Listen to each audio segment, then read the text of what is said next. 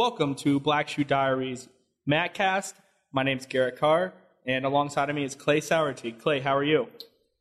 I'm good. Uh, happy to be a part of this, and looking forward to our first episode. Yeah, that's right. This is the uh, what we believe to be the first and only podcast specifically dedicated to Penn State wrestling, uh, and that's coverage that this that this program definitely deserves long overdue and looking forward to provide this for people and start some hopefully healthy discussion. Absolutely. And in the uh, coming days, uh, we'll have the feed set up for uh, this on iTunes as well as our, our host, um, as well as our hosting site, which uh, you'll find on the Black Shoe Diaries post, obviously. Um, and then we have some other exciting um, opportunities lined up in the future um, with uh, Jason Bryant's website uh, in the next month or so, that should be set up. We'll be part of that network of wrestling podcasts. But for now, Clay, uh, we have some not necessarily super new news for Penn State wrestling, but probably the biggest thing that's happened to the program in the last month or so um, was the uh, Saturday of the Ohio State football game, October 22nd. Two big commitments from two class of 2018 studs uh, Travis Wittlake, and my favorite wrestler in the whole class, uh, Roman Bravo Young. Absolutely. Uh, I think I was walking around tailgating and got the news around. It was probably mid afternoon that Penn State had picked up commitments from Wittlake and Young, two uh, Cadet World team members, Wittlake a Cadet World Bronze. Uh, I think it was a kind of a pretty poorly kept secret that Wittlake was favoring Penn State leading up to it. Um, and RBY was kind of out of nowhere for most of us, but two massive, massive commitments, and the train just seems to keep on rolling for Cael Sanderson and co. In both uh, Western time zone guys, too, right? Yeah, Sunnyside product in, in Arizona, Roman Bravo Young. Always nice to uh, pull kids away from Arizona State who are right in their backyard. And then uh, Travis Wittlake out of Oregon. So it really just shows what a national brand Penn State wrestling has become. Yeah, the the wrestling power that is Oregon. hey, don't knock the uh, Oregon State Beavs. They put out some good product in the last last five ten years, but it really again just shows what a power Penn State's become when they can just kind of reach across the nation and grab guys they want. And that's setting up to be kind of a monster class for Penn State in that mold of that uh, that great 2014 class, which featured uh, Bo Nickal and Jason Nolf and uh, Nick Nevills. Um, it looks like Cael is, is kind of going for something similar here and recruiting a bunch of uh, top flight studs. Penn State's kind of uh, working on that even year magic. They're kind of stealing it from the uh, San Francisco Giants. You saw that 2014 class that you mentioned, the uh, 2016 class, which included Mark Hall, Nick Suriano, and um, Mason Van Manville, who actually deferred his enrollment year. And now you see Wittlake and Bravo Young, who are ranked fourth and fifth respectively by Flow, and they joined Joe Lee, younger brother of Nick Lee, who's number 10 overall via Flow Wrestling for 2018. And for a while, uh, Roman Bravo Young and top overall prospect in that class, uh, Gable Stevenson, had talked about them being a package deal it complicates things because of Nick Nevills' little brother, uh, Seth, being being such a stud at heavyweight, which is uh, obviously where, where Gable Stevenson is. But you know, Cael's shown before that you know he's not necessarily always looking for kids he has connections to, whether it's local or whatever. That he'll go out and get the best wrestler, no matter what. So you know, is there a chance that uh, Gable ends up in, in the blue and white? Mind you, we use the word little brother when referring to Seth Nevills very, very loosely. There's very little about Seth Nevills as little. But um, I can see it. I, I don't think Cael or the coaching staff is going to turn Gable away should he decide that he wants to end up in Happy Valley. But I also think that Cael has created a very, very strong family atmosphere. Um, and I don't think that he would have offered Seth Nevills Not that we know the offer is really on the table, but it's something that's been assumed for a while. I don't think that that offer would have been extended to Seth Nevills if he didn't think fairly highly of Seth as a wrestler in his own right, in addition to Nick and brother AJ, who's actually going to be joining Penn State um, after a year deferred as Mason Manville did. Doesn't Stevenson's recruitment kind of depend a lot on whatever happens at Minnesota? You know, with the issues they've had there, and not to rehash those issues, but I mean, he's a Minnesota kid. Uh, you know, good friends with Freddie Stroker, who, who wrestles for Minnesota. It seems like you know that recruitment should go through Minneapolis, but with the recent turmoil there, it's kind of opened things up it's going to be a very, very important hire for Minnesota. I think um, in the end, Gable wants to be at Minnesota, and that's just pure conjecture on my part. I think he wants to stay home. I think he wants to wrestle with his brother Bobby, who's already on the team. I think he's very comfortable at Minnesota.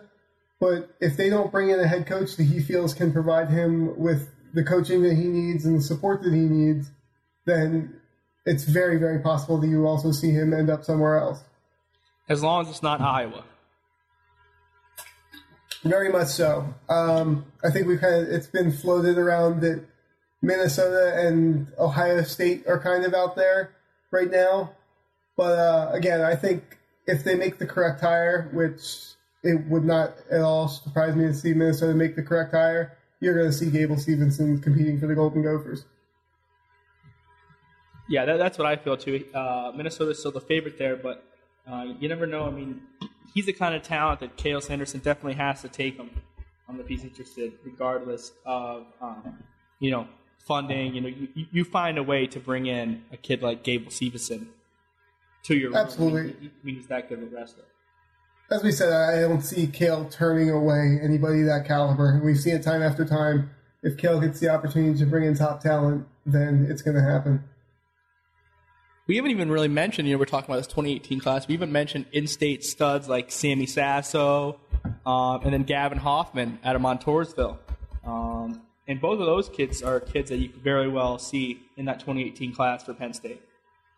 You look down the flow rankings for 2018 and kids that have been kind of tossed around with Penn State. You see Sasso in state, you see Hoffman in state, you see David Carr, number three overall out of Ohio, that is had some kind of talk tossed around with him in Penn State. You see Jacori Teemer at New York, who's been tossed around with Penn State. I mean, it's remarkable. I mean, Aaron Brooks at 30. There's an abundance of talent in that 2018 class, and many of whom have been at least loosely tied with the Penn State program. Yeah, it should. Uh, it should end up being a really, really great class. Uh, it, it'd be interesting to see how that class finishes. Of course, you know that's in the future, uh, but you know coming up, we're here real soon. The NWCA All Star Classic uh, just this weekend um, coming up here, um, and we don't think there's going to be any Nittany Lions in this uh, in the field. I mean, there's two unannounced spots right now at 149, 174 we don't think either one of those could be filled by uh, Penn State guys, but there are some interesting matchups still, you know, in, in, in the meet. Absolutely, I think it's uh, it's more than overdue that we get some actual real live college wrestling. Uh, you get a matchup, a bunch of matchups of all Americans. You get a, a you get to whet your appetite for the season. Um, we've seen some fantastic NWCA matches in the past, and it looks like this year in, in Cleveland they're going to put together another really, really strong card. I'm really interested to see one guy who was in the Penn State room this summer, actually, uh, training with his good friend Bo Nickal, and that's Bryce Meredith, last year's NCAA runner-up at 141 pounds out of Wyoming, taking on Anthony Ashnault. That should be a really interesting match and a real uh, contrast of styles between those two. I think you hit the, the, nail on the head there with the contrasting styles. I mean, Ashnault is nonstop pressure, pressure, pressure, but Meredith has shown he can be as funky as he needs to be, especially in some of his wins at NCAA's last year and coming really, really close to winning a national title over Dean Heil.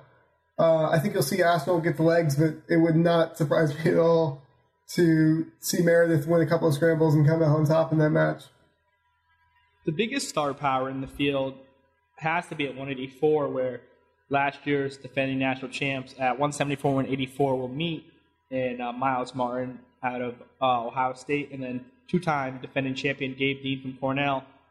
And that's another match where you have some contrasting styles, but more so contrasting body types. It'll be interesting to see. Uh, if you watched Ohio State's wrestle off, uh, you could see uh, Myles Martin is a full grown man at 184. And a lot of people, myself included, were concerned with how he's going to handle the size and strength of Gabe Dean, especially getting out from under Gabe Dean. But if Myles actually has the strength that it appears he has, you could be in for a very, very, very interesting wrestling match. Yeah, that's to be a really interesting match and maybe a title preview at 184. Martin's such a great athlete. Um, and then, you know, the other match that really jumps off the page to me is Ty Walz versus Connor Medbery at 285. You know, obviously Kyle Snyder is the huge favorite at 285. Um, you know, you can't really explain how big of a favorite he is there. But there's an argument to be made that these are kids number two and three at 285. I can't thank you enough for touching on this match because I am very excited to see Connor Medbery back in action after an Olympic redshirt year. Uh, Ty Walz, who's built like he's chiseled from stone, is another just unbelievably fun heavyweight to wrestle or to watch wrestle. Um, it's two heavyweights that really are indicative of the way the heavyweight wrestling is going, whereas it's no longer slow plotting matches, but guys that can really get after it. Uh, I think you're going to see some really fun scoring, especially from a guy like Walz, who's known to put on a show. Um, and I'm I really hope that they captain night with that match because that could be the best one of them all. You've got to think they're going to cap the, the night with Martin and Dean, though, right? I mean, the you know the two champions in the field. Like it, has got to be those two. I think the defending national champions in the field and Myles Martin, almost on home turf, as, as a Ohio State Buckeye competing in Cleveland, will probably cap the night. But again, I can't tell you how enough how much I'm looking forward to that Walz and Medbery match. And then you know, from a Big Big Ten perspective, at 133, the Eric Montoya Nebraska, and obviously Zane Richards of the Illinois Illini. Is it's an, it's an interesting match for uh, Big Ten wrestling fans to look at. Richards, you know, was really really strong last year. Uh, gave former Nittany Lion Jordan Conaway fits, uh, but but Montoya is a pretty solid wrestler too, and it wouldn't surprise me with his wrestling style if he made a really big leap forward this offseason. I think you're going to see a lot of very strong takeaways from this match. There's a lot of people, myself included, that think that Zane Richards might be on that first tier of 133 pound wrestlers with Nathan Tomasello now moving up and Cory Clark. Um, Richards wrestled Clark very well last year. Um, I think you're going to see a clear delineation between that top tier and everyone else. Uh, I could see Richards kind of running away with this, not necessarily a major decision, but by four or five points. And if he doesn't, it starts to make you wonder how much ahead guys like Tomasello and Clark are of the rest of the field. I wouldn't be surprised if Montoya beat him. I don't think. I, I'm very hot and cold on Eric Montoya. I think there's times that I've watched him wrestle that I thought thought very highly of him. Um, I don't know if he has the offense to to take out Richards, but again, you got to give credit to the NWCA for putting on a match with two All Americans as they have. You look at this this card. I mean, multiple multiple matchups of All Americans. Why do you think that there's going to be no uh, Penn State kids in this field? Is, is, it something personal between the staff and NC, NWCA? Does Cael just not see the value in it? You know, what's the thought process here? Um, why Penn State doesn't have anyone in the match? I mean, you see a lot of a lot of the other top programs uh, featured here, but uh, you know Penn State is certainly a notable absence. It's very interesting. Um, I believe it might have even been Jason Bryant that said a week or two ago that the NWCA starts with returning All Americans and goes down the list in terms of invites. So it's not like it's just Penn State turning down invites. Uh, I think you see a lot of wrestlers weighing risk reward. I mean, there's no other than the exposure and maybe a tough test, the risk I think far outweighs the reward, especially coming to injury. And I think a loss works looks a little worse than a win looks good. Um, I don't think you see necessarily guys backing down from a challenge, but I think you see guys just making very calculated decisions on whether they want to compete. So it looks like we're going to have to wait until uh, two Fridays to see uh, Penn State in action uh, at Army West Point. Because it, I mean, it appears to me that these these empty spots will not be filled by Nittany Lions. Yeah, absolutely. I think with a week leading to the NWCA, that you're not going to see two Penn Staters come out of nowhere. Uh, that leaves us with, I believe, 10 days from the day we're recording this to the first match of the season against Army West And I think there's certainly a lot of intrigue he- heading into that match for Penn State. Yeah, and then Army isn't that bad. You know, Army has some kids that are pretty decent at, at some weights. So Absolutely. I think uh, there, there's a lot of unanswered questions for Penn State that you're going to learn in that first weekend. Um, some lineup questions, I don't want to say holes, but line- lineup questions that are going to be answered, at least initially, that you're going to find out when they roll out against Army. And I think you're really interested to see uh, a couple of guys who we haven't gotten to see wrestle, at least on the uh, for, in the starting lineup for Penn State last year. yeah, and uh, it'll be a nice setting too for Penn State to get to go up to West Point. You know, certainly a, a, a historic campus to you know to start your season, and, and that'll be a fun trip for for the guys.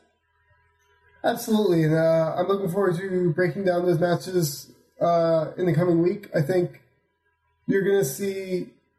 Yeah, I mean, the Army guys aren't going to lay down. Not, not that any of these wrestlers are going to lay down, but I think that there's something instilled in you when you go somewhere and wrestle somewhere like Army that you're going to see a heck of a fight, and it's a really special, special time for Penn State to be able to get up there and wrestle a match on that campus. Yeah, absolutely. Uh, a good way to start the season for the Nittany Lions before they come home that Sunday to face the Stanford Cardinal, led by Joey McKenna. It's going to be a tough opening weekend, not to get too far ahead of ourselves, but uh, for Jimmy Gulibon especially, he gets uh, he gets NCAA returning match winner at 141 pounds, Logan Everett, who ups, who upset a seeded wrestler in the first round last year at um, at the NCAA tournament, and then obviously he's going to get uh, Joey McKenna, um, someone who a lot of people picked last year to win the whole the whole thing at 141. Uh, he's going to get Joey McKenna on Sunday. So you know, Jimmy probably has the, the toughest test out of anybody. Yeah, we've seen it time and again. Uh, Cael Sanderson's not afraid to make his seas- make his guys fight to start the season. I mean, you saw it with Virginia Tech two years in a row last year and the year before. You saw it with Stanford last year. Cal State Bakersfield wasn't a pushover last year. It had some tough guys. These uh, aren't easy warm up matches. I mean, I wouldn't even call them warm up matches. You're kind of just thrown right into the fire as a Penn State wrestler. Yeah, absolutely. Um, I mean, I, I don't want anyone to underestimate. I mean, you know, listen, Penn State's not going to lose to either one of those programs, but I mean, uh, there are some matches that, that will need to be won. Um, however, uh, Penn State doesn't really have a lineup set in stone yet, uh, and, there's been some interesting results in the mat room in wrestle offs. Absolutely. I think the uh, the biggest questions for Penn State are at, at 74 and 84, with Bo Nickal presumably moving up. Um, word out of the room was that there was the first of what sounds like it's going to be three matches now between Bo and Matt McCutcheon for that 184 pound spot. It'll be interesting to see where both of those end up. Um, word out of the room was that Bo won the first match on a late overtime takedown that some are calling a controversial. Got got the tag win there, but um, by all accounts, again, it- we're heading three matches in that one. And Matt McCutcheon, a healthy Matt McCutcheon, is as dangerous as almost anybody in the country. So it'll be very very interesting to see how that sorts out. And then again. If either of those two head back down to 174, if Geno Morelli is wrestling at 174, if Shakur Rashid is there, if Brian Brill is there, not a uh, dearth of talent for Cael Sanderson and co. Well, and Nickal struggled in wrestle offs last year too.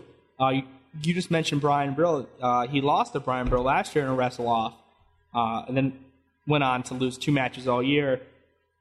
So I, I don't think that uh, Penn State fans should be too panicked uh, that he wrestled a very close match with McCutcheon, especially when you consider that healthy Matt McCutcheon is, is no slouch of a wrestler. Some really funky things happen in the room when you when you're wrestling guys every day.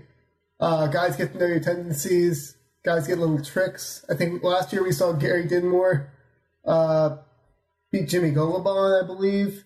Uh, Flo just showed something recently, um, Wrestle-Offs a couple years ago, where Gary Wayne Harding from Oklahoma State beat Dean Heil. Um, so when you're matched up with guys in your own room, it's, it's really tends to be a toss up more often than not, especially if the talent level is there. A kid with the name Gary Wayne Harding was born to wrestle for Oklahoma State. I've always thought that. He reminds me of a, I, I believe one, there was a cowboy from one of the Mighty Duck movies. Well, one of the kids was a yes, cowboy. yes, And yes, yes. whenever the name Gary Wayne Harding comes up, that that's the first thing that I'm reminded of. Yes, Mighty Ducks. I'll make lots of Mighty Ducks references throughout these podcasts. A great, a great piece of '90s nostalgia. We are very pro uh, pro Mighty Ducks over at Black Shoe Diaries. Mighty Ducks D2 is the best one, right? Absolutely. Okay, that's good. Some people don't think that. Hey, people are entitled to their opinions here, but we're we're gonna hopefully stick to wrestling and not slate people too much for their bad movie opinions. Mighty Ducks D2 is a classic. Um, but yeah, so you know some interesting results in the in the room that that Bo and McCutcheon match. But it just shows the depth Penn State has, and not to get too ahead to the upper weights because we're really going to do a strong focus on the lower weights today. But I mean, it's uncertain at the upper weights for Penn State, but not in a bad way necessarily. Um, I mean, it's more like you know who is going to be the stud here and who's going to be the stud there. It's not so much, oh man, we have no one to wrestle at 174. We have no one to wrestle at 184. It, it, it's, it's a good kind of problem to have uh, for Coach Cael. If you have four guys, four returning NCAA guys, all of which could feasibly wrestle 174, if you think McCutcheon could possibly get down to 174, it speaks volumes about the depth of your program. Um, I said to a few people it would be a, a dang shame that if Matt McCutcheon can't find a way into that lineup, and I think he will because he's just that level of wrestler that you, you don't keep that out of the lineup. That's going to be a major point scorer if he's healthy. I'm not so sure he's going to find a spot in that lineup. I, I'm not so sure. I, I really like Shakur Rashid at 174. Um, and and I, I like Bo to beat him out at 184. I, I, I, think it could be tough sledding for McCutcheon. We shall see. I mean, you mentioned today we're kind of touching. We're we're going to dig really really well into the uh, first five weights, but uh, it'll be interesting to see where we're at come next week when we do the back half of the lineup and see if we have any more wrestle off news. Let's get into the, the, the first five weights. Uh, you know, starting off 125. It's going to be really, really weird to not see Nico Megaludis leading off matches. I mean, I know he took that red shirt year, which he didn't lead off, but he was still in the back of your mind, like, oh, you know, Nico will be here next year, or you know, Nico this or Nico that. There is no more Nico in a blue and white uh, Penn State singlet, but uh, we don't have to change the spelling of the first name too much with uh, stud freshman Nick Suriano coming in. My excitement level for Nick Suriano is palpable. I mean, it, it's really ridiculous how excited I am for this kid. 159 no in New Jersey. Is that good? For I think that's okay. I mean, not losing seems like a, a pretty good idea for a wrestler. Uh, four-time state champ, darn near impossible to take down. Some of the best hips I've ever seen. Maybe the best folk style match I've seen of all time with Daton Fix at Flo's Who's Number One event. It's ridiculous how excited I am to see this kid once he gets in the Penn State room. And nothing against Bergen Catholic, but when you get this kid in the room with Jordan Conaway and with Nico Megaludis and with Casey Cunningham, it's just, I think the sky's the limit for the kid. Well, uh, didn't didn't Christian Pyles pick him to win it all, or am I mistaken there? He picked him pretty high. I think uh, CP took him took him second behind Thomas Gilman. Um, I may be mistaken. Gilman. He, He'll he finish ahead of him. Gilman. I'm not sure But- who's going to win it, but he will beat Thomas Gilman. I just don't see with guys like working with guys like Nico every day. how anybody takes the kid down. I mean, we see freshmen often struggle to get out from bottom, so that's a slight possibility, maybe a slight worry going into the season, but he just doesn't get scored on, and that's a really, really effective way to win wrestling matches, as Jason Tsirtsis will tell you. And we've seen Gilman struggle against kids that frustrate him defensively, uh, especially last year in the NCAA tournament in the finals against Nico. He made you know a bad shot or two against Nico, then Nico turned into points um, because he you know he just got impatient, and that's kind of what Suriano does to elite wrestlers. He just bugs the crap out of them for a while, and they do something dumb, and I mean he he's very good at, at capitalizing it's it's almost a little bit like Kyle Dake, and this is coming from someone who, uh, admittedly, not a Kyle Dake fan, but you know Dake had that ability to just drive an opposing wrestler crazy because you just wanted to score on the kid. You wanted to score on the kid, and you, know you took one bad shot, and you know you you were counted for two. Suriano does this funny thing where he'll have occasional matches, not often, where you're like, okay, he's not killing lesser competition. What's up? And then he'll have times where Luke Karam, coming off of a ridiculous hot streak for Bethlehem Catholic last year, was flying into the Super 32 finals, and Suriano puts him on his back and pins him. And it's just, he's, I mean, they always joke at, or at Flow about a kid that's great when the lights come on. Nick Suriano is a kid that is great when the lights come on. And I think he's built for the NCAA tournament and built for Penn State wrestling.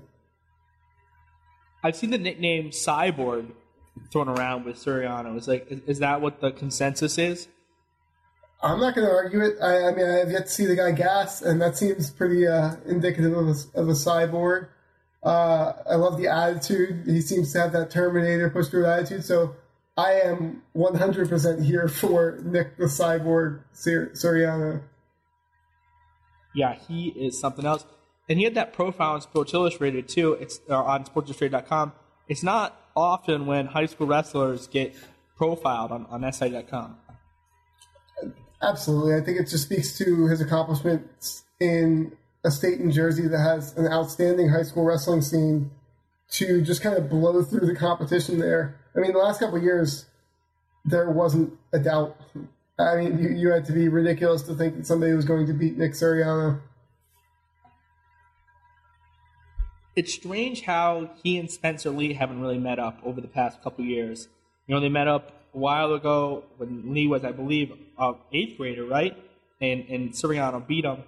Um, but obviously, a lot's changed for both wrestlers in the last four years. It's going to be really interesting once, unfortunately, Spencer Lee is wearing black and gold as I tears start running down my face because that makes me so sad.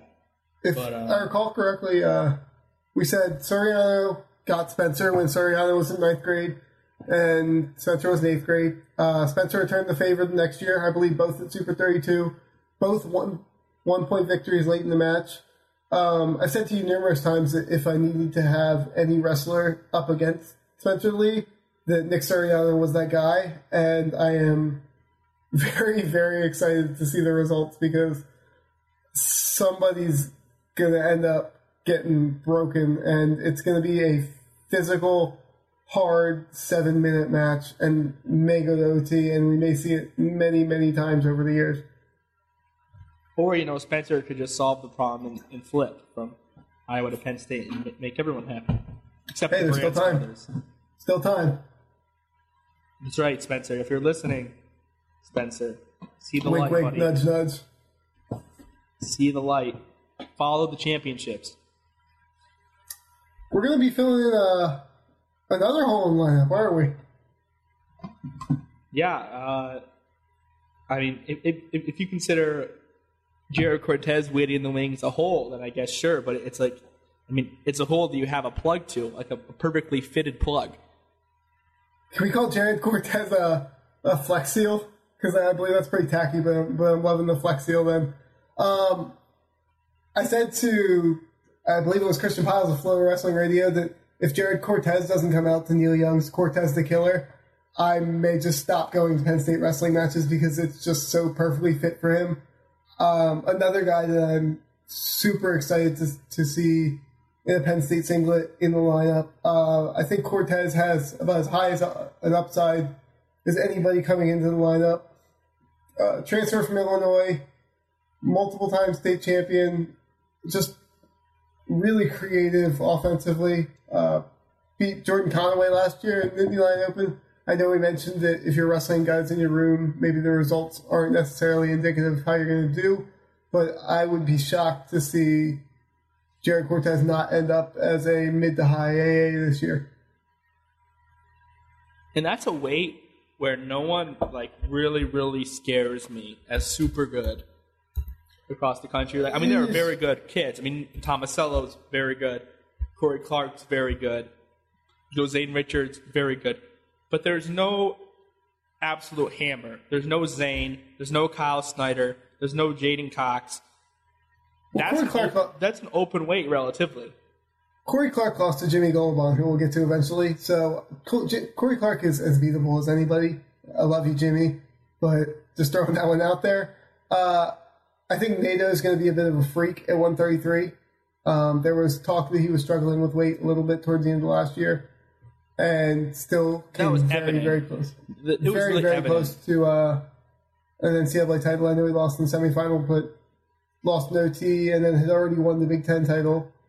Um, but again, I, I don't see nobody's unbeatable. I'll, I'll definitely give you that one. I, th- I think Tomasello is gettable. I think he also might be uh, rideable by a guy like Cortez, who's pretty long for the weight and might give some guys some trouble on top.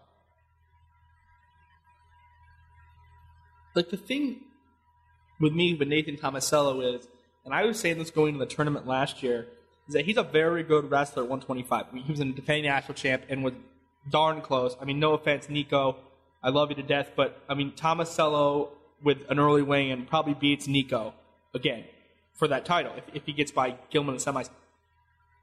But uh, to me, that I think it was just because Nato was so strong for 125 I think that was his biggest advantage. And I'm not saying he's not a great technical wrestler. He is, but he's not an elite, elite technical wrestler. You know, the way that Zain is, for instance, where you know Zain could go up a weight in 157 and and probably win the national championship. And the, the only guy that would beat him is, is Nolf in his room. I worry about Tomasello losing that strength advantage. I mean, uh, obviously this is against great competition, but you know he got beat up pretty bad on the freestyle circuit, wrestling you know some of the top seniors. Um, so I, I worry about Tomasello going up a weight, losing, in my opinion, his biggest asset, which is he was just a Hulk at 125. I mean, he's not going to be a Hulk compared to Zane Richards or you know you know kids like that. He, he's just not going to be. It'll be it'll certainly be interesting. Um, I think you're going to see a bit of a quickness advantage because I think he was quicker than most 125 pounders. Uh, you're definitely going to see that quickness translate. I think. I don't think he's going to have an issue with weight. Um, there were a few people that said that Nahshon might not be the strongest in 133, and we saw how that played out. Because I mean, I I don't think that Nahshon's stronger than Cody Brewer, but you you didn't see that as an issue for him. And then Nahshon's a better wrestler than Tomasello, though. I think slightly. I mean, I, I think very highly of Nathan Tomasello. I, I think Nathan Tomasello is going to be able to get to his offense. I think he's going to get in on those shots, and if he can get in on those low singles, he's worked pretty well. I don't think it's going to matter whether he's not the strongest, whether or not he's the strongest guy in the world, because I think technique wise, he's going to get your leg in the air and get you down, so it won't really matter. Some of the older guys in the in the Penn State room, some of the uh, the Nittany Lion wrestling club guys, are really really optimistic on Cortez. Though I mean, they've been on social media, um, you know, publicly saying, you know, just wait till you see Jared Cortez, you know, iron sharpens iron, all that stuff. And I, I hope they're right for sure. I mean, Cortez had some potential. He's a former top 15 recruit, great athlete. Uh, I, I just think he needed to be in a room like Penn State's to really reach his full potential. Well, like you said, I mean, Cortez is was a super stud coming out of high school. There's nobody mistaking Jared Cortez's talent. Um, there's a reason he didn't lose last year. There's a reason people are so excited to see him. I just think having not seen him for two years, maybe people have forgotten a little bit. So he'll definitely have a chance to make an early impact. Yeah, that'll be one of the more interesting weights to watch uh, there at 133. The last time Penn State had a guy at the lower weight to transfer his first year, that turned out pretty well. Yeah, um, if that works out just as well for Jared Cortez, I'm. Uh, I think I'll be okay. As long as it's more than one year, right? Like as long as he like doesn't get in trouble with the law in his year for more than one year. Unlike yeah, I'm not gonna. I'm, I'm not gonna touch on that one too much, but uh, don't do that, Jared Cortez, please. Jay Bird seems like a cool kid, uh, good kid, so I don't have to worry about that. Let's go up another weight to a former Nittany Lion 133 pounder. The enigma himself, Mr. Unpredictable, Jimmy Gulibon. Clay, the most important question about Jimmy Gulibon is this Is his mullet the best haircut in NCAA wrestling or the worst? No, it's getting cut. And I'm thinking that when Jimmy Gulibon gets his senior AA, because it's going to happen, and I say that as somebody who wasn't overly high on Jimmy Gulibon coming out of last year, um, that hair needs to go. I'm sorry, Jimmy. It, it's it's bad. Somebody in the room needs to tell him it's bad. Um, I don't know whether that's what's holding him back, but I won't say that it's not what's holding him back. Jimmy, Clippers, buddy, they're bad. You, you gotta, it's gotta go. It's not as good as uh, Sammy Brooks's mullet last year. I mean, it, it's just not even a good mullet. It's a bowl cut that grew in the back. I don't know. It's a bowl uh, cut Jimmy, mullet. Jimmy, I don't know if you have a girlfriend, and if you do, I'm sure she's a great girl but she needs to smack some sense into you, buddy, because that thing is terrible. He took mean, the worst really, hairstyle really of the bad. 80s. He took the worst hairstyle of the 80s, combined it with the worst hairstyle of the 90s, and it's like, I'm rolling with it. But Jimmy Gulibon, the wrestler, let's get to that because uh, I believe Jimmy Gulibon was Christian Pyles' 2015 uh, NCAA championship pick. So Did that was a bit bold, out. but uh, we're gonna turn it around. We're gonna get it turned turned around. I mean, he's got potential. On any given day, he can beat anyone. That's what's so frustrating is he can get the shots. I mean, uh, Wrestling Nomad over over Florida, I mentioned the Darth of statistics for wrestling, which is really really frustrating because I would love to see the conversion percentage numbers on shots because I think Jimmy Gulibon may have converted the least amount of good shots last year of anybody in the country. He was in deep so often and just got nothing out of it time and time again. And that was against some good wrestlers. I mean, I remember he was in deep on Dean Heil a couple times, um, on the uh, on the younger Jordan kid from Ohio State, Micah Jordan, who he beat at Big Tens, but he could have beat him at the BJC duel if I'm not mistaken here, Clay. He could have beaten a number of guys. He just I mean, got to learn to finish, and a lot of it is confidence with Jimmy. You know, uh, he, he he said well documented confidence issues since he got to Penn State. But if he can stay hot for a whole season, you know that's another weight. Again, I was talking about you know weights without super hammers there are some very good wrestlers at 141. I mean, D- Dean Heil is a kid who just knows how to win. You got Joey McKenna, great natural talent. You know, obviously, you bring back Bryce Meredith, um, who we talked about earlier. But that's kind of a, an open weight too, where I mean, if he wrestles well, it's not it's not beyond his talent level reasonably to be top four on the podium at least. I mean, it's it's not out of the question. It's just a matter of Jimmy having a good weekend at the right time. Absolutely, and uh, you look at NCAA rankings when you go into the preseason and try to project points, which is just a ridiculously silly thing to do to begin with because guys move all over the place, guys get injured, you can't factor in bonus points. But one of the things you mentioned when you look at team scoring is mobility, and I think Jimmy Gulibon has as much upward mobility in the rankings as anybody in the country because he's such a wild card. And a lot of people talked about him struggling last year with the weight change and I think some of it, more than the weight, was a lot of it was height.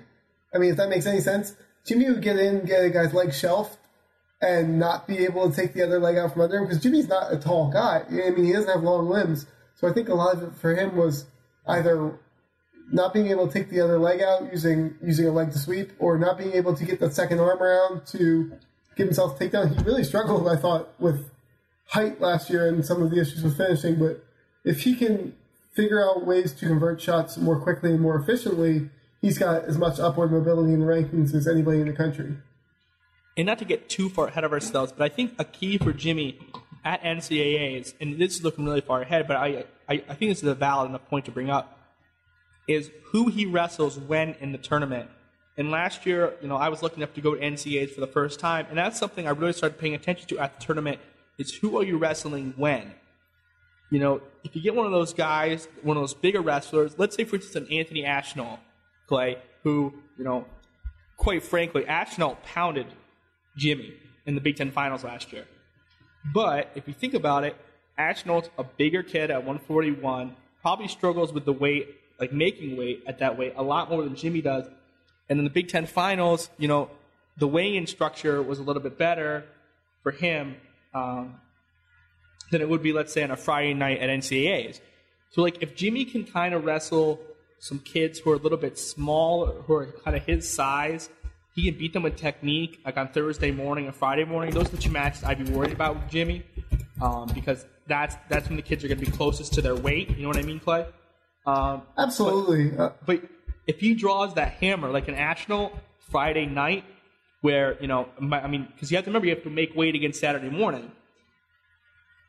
You know, you mentioned, kids, uh, yeah, the, the kid's starving. He's got to be weaker. You know, you saw it last year with Tomasello gets taken to his back. Isaiah Martinez, another kid struggling with weight, almost get, got taken to his back. He didn't give up points because he's a wizard. He's a real life wizard, but you know, he still got taken to his back uh, in that match. That's the thing. Like for him, it's so matchup dependent, and if he can just draw the right kids at the right time, he can make a run. You mentioned particularly with Ashnault. Ashnault's a big kid. I believe uh, a year or two ago he wrestled Chenzo Joseph, and I believe it was at 66 kilograms, which is only around, uh, correct me if I'm wrong, 144, 145 pounds. But that was day before weigh-ins in freestyle, so he's probably wrestling 150, 150 plus. And Chenzo, we've seen how he blew up. So Ashnault, I mean, a really, really big, really athletic kid who just does not match up well with Jimmy. I mean, he matches up well with Jimmy. Jimmy does not match up well with him. But uh, there are definitely kids out there. It depends that, when they wrestle, though. Clay is my point. I mean, if, if, if, he catches them at whether it's at Big Tens or it's at NCAAs, if he catches a kid like Ashnault at the end of a day where you have to weigh in the next day, Ashnault could be in trouble. I can see it. Uh, again, I, I'm not completely sure that Jimmy's issues were all down to size. I mean, I think they're obviously not all down the size because if they if they were, you would have seen him win a few matches against guys his, his size. Um, but Jimmy's just he has a lot to figure out, but the talent is clearly there, and we've seen it time and again. So it'll be interesting to see how that shakes up and which Jimmy Gulibon you see because I get the impression that we're going to know a month and a half into the season what we're going to be getting from Jimmy Gulibon all year to play devil's advocate to that, you know, you saying we'll know early. I agree that the schedule sets up like that, but he's been so hot and cold throughout the year. It wouldn't surprise me if he beats, you know, if he comes out and wins those two matches opening weekend, and then struggles the rest of the year and vice versa. It wouldn't it wouldn't surprise me if he loses the first two matches of the year and doesn't lose again all year. I mean, he's so hot and cold. I don't think we're going to know what we're going to get from Jimmy at NCAAs until we're in St. Louis and it, it's NCAA time. You know, it's Thursday morning. It's time to go. I'm just going on record here. If Jimmy Gulibon beats uh, Joey McKenna that first weekend, I am going to be absolutely unbearable and not let anybody uh, stop hearing about how high I am on Jimmy Gulibon, how high I am on this team going forward. So the rest of the wrestling world might want to hope that Joey McKenna wins that because I'm going to be insufferable if Joey if Jimmy Gulibon does. I'm making a pledge to myself right now to not get too high or too low on Jimmy Gulibon all year long until they're handing out the medals, so to speak, at the podium at NCAAs. I'm just not, my emotions aren't going to go either way. Just going to be steady Eddie. Okay, I'll be emotional enough for both of us then. I got that All covered. right. One guy who I think we know what to expect from our resident Johnny Cash fan, Zain Retherford at 149. Clay, he good. I was kind of hoping that we would get something out of 149 this year, but it just doesn't appear like it's going to be there for Penn State. Um, Yeah. R- real big hole there. It's really a shame. I tried to say that with a straight face, and just it, it doesn't happen. Uh, again, another nod to Flow Wrestling um, and Christian Pyles, who did his preseason rankings and his preseason projections, and just didn't even project anybody else as a contender at 149 because CP is CP is smart, and it's just he's a freak. He's a good wrestler. I, I tried to come up with words just now to describe the way he beats people, but he's better than you on top. You're not going to be able to ride him at all. He's becoming ridiculous from neutral in the number of ways he can attack you.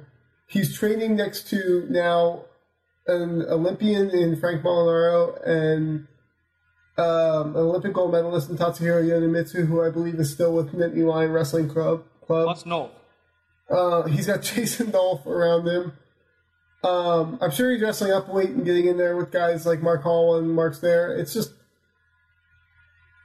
I do not envy anybody that needs to line up across that mat for him to shake his hand because it's going to end so, so, so poorly for all of his opponents. What do you think that Zain has against Alec Pantaleo from Michigan that he just tries to maim him every time they wrestle? I don't know, but he's probably took home at least one or two of one, one of his arms. Um, I half expected Zain, who we joked about for uh, Halloween, to uh, just kind of wear Alec one, one of Alec Pantaleo's arms as like a third arm coming out of his chest because he has to have one at least stored at home. His Halloween costume was way better though than than that. Yeah, you uh, uh, mentioned that Zain being not only the great wrestler that he is, but now the great character. Uh, when is Will Ferrell's Little Debbie? Probably the best Halloween costume I've ever seen in my entire life. Nailed it. Had a little basket full of little Debbie snack cakes. Just Penn State fans need to realize that what they have in Zain Retherford is just special. Not only the wrestler, but the character and the representative of the university.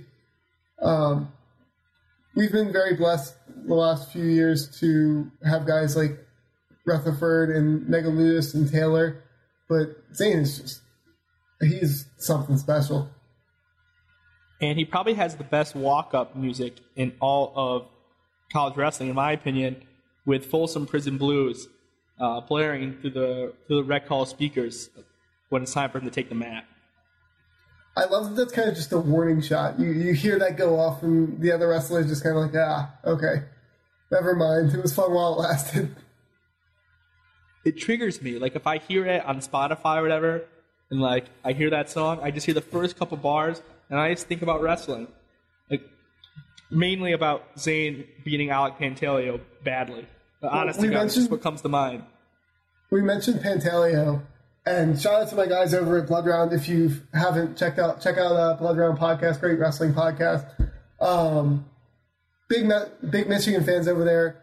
Watching uh, Pantaleo get that takedown on Zain in in Rec Hall, and then immediately regret it, knowing that it was going to end incredibly poorly for him, was one of my favorite moments of the year. And then watching the ensuing beatdown that Zain put put on once he was nice and uh, pissed off absolutely a hallmark moment of last year. All right, so staying at 149, I'm going to put you on the spot, Clay. Does Brandon Sorensen take second? Yes or no? No, I agree. I'm not sure who does, but I don't think it's Brandon Sorensen, and I'm leaning towards our buddy Micah Jordan out of Ohio State. Yeah, I do not disagree with that. Uh, Also, Brandon Sorensen is a very good wrestler. I don't, I don't mean yeah, that as a so knock on Brandon on. The only person that can score on him really consistently is Zain. but I think you're going to see somebody surprise. And again, it wouldn't surprise me if it was our buddy Micah over at OSU. I like Lavion Mays too. Really athletic. Will have the athletic advantage against Sorensen. Um, that's another kid I think at 149 who could who could beat Sorensen. And then I was picking on him, but you know, Pantaleo was pretty good, and he had a great summer. You know, making the the junior world team. Uh, you know, um, Pantaleo's got some chops. He took down Zain, and, and you know that's something that Sorensen couldn't do. Something that Sorensen didn't even come close to doing. So Pantaleo's a, a remarkably confident guy. It wouldn't surprise me to see him up there. Uh, Lavion Mays, don't sleep on the silent eye. Um, just a super, super powerful 149 pounder and one of the best blast doubles around. There's just there's a wealth of talent kind of between that second and sixth area. Looking up at Zain, who could be competing for that second spot. But ultimately, at the end of the day, barring an injury to Zain Retherford, they're competing Knock for on second wood. place. Yeah. I also don't think that Zain Retherford's breakable, so again, Oh, knock on you wood. jinxed it right It there. ain't happening. Sorry, y'all. So, 157. You jinxed it. Unbelievable. Um, let's go on to another hammer. 157. A man who is going to be on a mission this year for the national title. In my opinion, similar to how David Taylor was on a mission after he lost to Bubba Jenkins and came back and just mauled everyone. That's America's most entertaining folk style wrestler, Jason Nolf. I have a quick question for you for Nolf. Yeah. Does he get bonus points in every single match? yes. I'm not doubting it. There's going to be some tough matchups.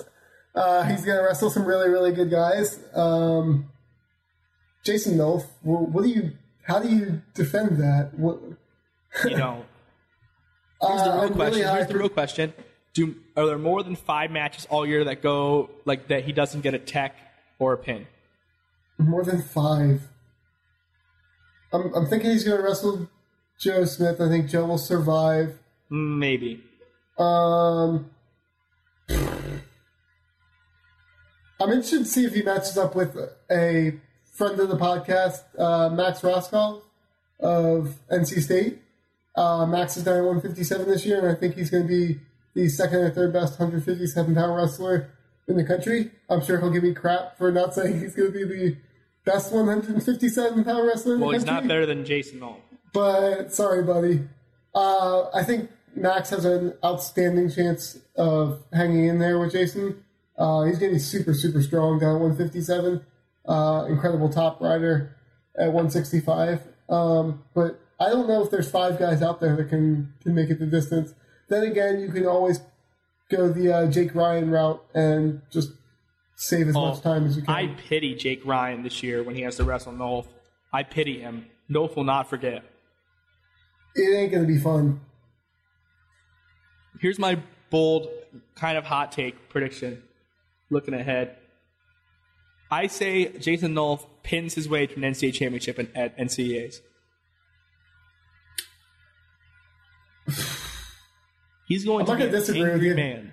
I'm not sure I can endorse it, but I ain't gonna disagree with you. He's just got so many ways to get after you. We talked about it with with Zain, where where he's so good in all three phases, but no for outstanding in all three phases. But his offense from neutral is just there's so many things he can do to you, and you look one way, and next thing you know, he's going the other way. And I love DT. I watched DT, and and we watched Magic Man be fantastic for so many years at Penn State, but I don't know that anybody had the, just the number of ways to get after you from neutral as, as Jason Nolf has. It- It's it's stupid. he's just so entertaining to watch. I, last year, after 157, after that run of Zain and Nolf, I was like a little depressed every time intermission. And like, not to like, that's no offense to the rest in the back half. They're great wrestlers, but like, you know, I mean, the main event of the show, let's face it, was Zain and Nolf back to back doing silly things. There was a uh, twice last year, I believe Jason Nolf uh, squared off against Kamal Shakur of UTC uh, Tennessee Chattanooga, and that poor kid just got ragdolled two separate times, and I don't know why they stand out to me. Once the scuffle, once the NCAA's, but it just it was Jason Nolf at his absolute best, and for some reason now Kamal Shakur is tied in my brain as that kid that just got his behind whipped by Jason Nolf. My favorite Nolf match last year was the, the Stanford match where uh, Nolf got countered uh, early in the match um, and gave him a takedown like the first 10 seconds, and he like scored like 25 unanswered points in a row or something like that, or like not unanswered, but 25 points in the There's match. so in- in a tech uh, fall. Like, like he, I, I'm pretty sure he had 12 takedowns in a row. There's so many where were you when moments with Jason Nolf, and he's only been wrestling for one year for Penn State, not including his redshirt year. There's so much more fun to come. I'll pull a quote out of uh, Cael Sanderson um, last year at the NCAA banquet, immediately after the, the, the tournament ended, you know, right after uh, Bo and Jason had suffered really hard losses uh, to Isaiah Martinez and then Myles Martin, respectively. Cael made a quote of, you know, there are going to be a lot of four year NCAA champions as time goes on, and there will be very, very few Jason Nolfs and Bo Nickals. And I think that really applies, especially to Jason. Like, yeah, you know, he's not going to be a four time champ. And to be honest, in my opinion, the only wrestler that's ever going to beat him in college, Isaiah Martinez, is probably going to be a four time champ. And his only loss will probably be to, to Nolf. I mean, Imar is going to go down as one of the greatest five college wrestlers of all time. But there, there's no doubt of who's more fun to watch. Uh, and, and I mean, it's Nolf. He's so special. I, I think Nolf has a chance to be right there with Dan Gable as the best wrestlers ever in NCAA to not win four championships. I honest to God think that. I, I, I mean, he, he's so talented, and he's only getting better. He, his, his improvement curve, even if you go back to high school, I mean, he was an awesome, awesome high school wrestler. Don't get me wrong. The kid lost once in high school in a just a classic of a match to Ryan Deal. Just an unbelievable match. But I don't think anyone in high school saw this trajectory of him being this good, this fast. and that kind of and and that kind of you know is a testament to his work ethic and, and his natural ability. Well, and it's the ridiculous thing with Nolf is it's not very often you see a kid that didn't win a national championship the year before, and the next year everyone's locking him up to go undefeated and win a national championship. I mean, you see that with guys who went undefeated the year before, or won national championship the year before, but the guy lost twice, albeit to Isaiah Martinez, and that's a massive qualifier. But the guy lost twice, and everyone's like, "Oh yeah, nobody's gonna touch him next year." Like, duh. It's it's not even a, a remote thing. Again, I, I shout out for a second time to the guys over at Blood Round. We're going over how many undefeated national champions there will be last year or next year, and they got to Jason Nolf, and they're like, "Oh yeah, you can put that one on the board because no, nobody's touching him." Yeah, and I just looked up that Stanford resolve from last year. North gives up the early takedown, scores ten straight takedowns, then pins the kid. Between that and um, ripping, I believe it was Ian Brown's arm off with a cement mixer at Oh, the- the Lehigh. cement mixer. Um, those were two of the more remarkable matches I've ever seen. And then, was it? I don't remember who was filling. I think it was Ryan Blees for Oklahoma State. Oh, But it might, oh, it might have been yes, their third yes. stringer. But um, he just decided that he was going to go feet to back because a takedown would give him the tech fall.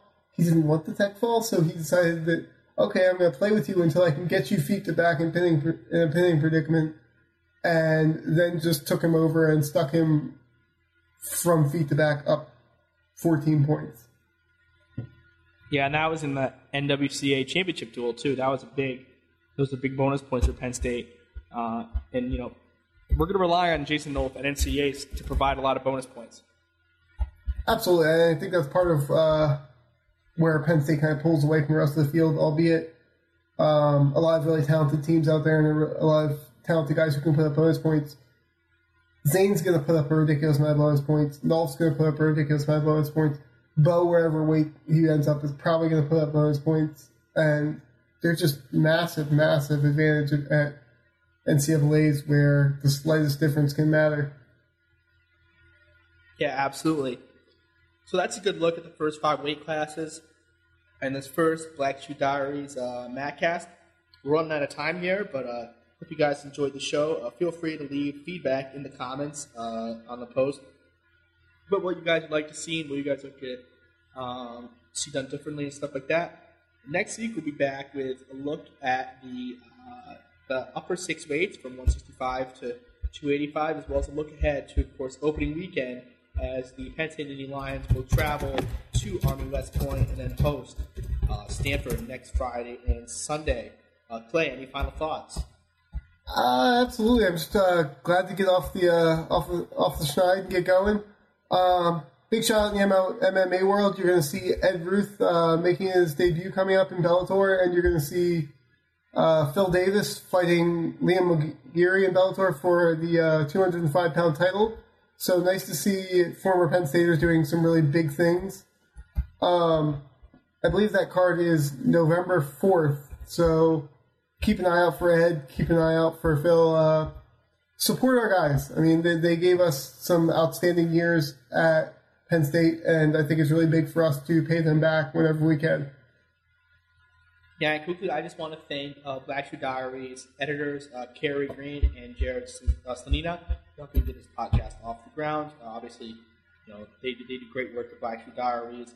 Um, that's all we have for you uh, today on this uh, debut episode of the Black Shoe Diaries Madcast. Uh, again, I'm Garrett Carr, and he's Clay Sauertieg, and uh, have a great day, and we are Penn State. Peace out, guys.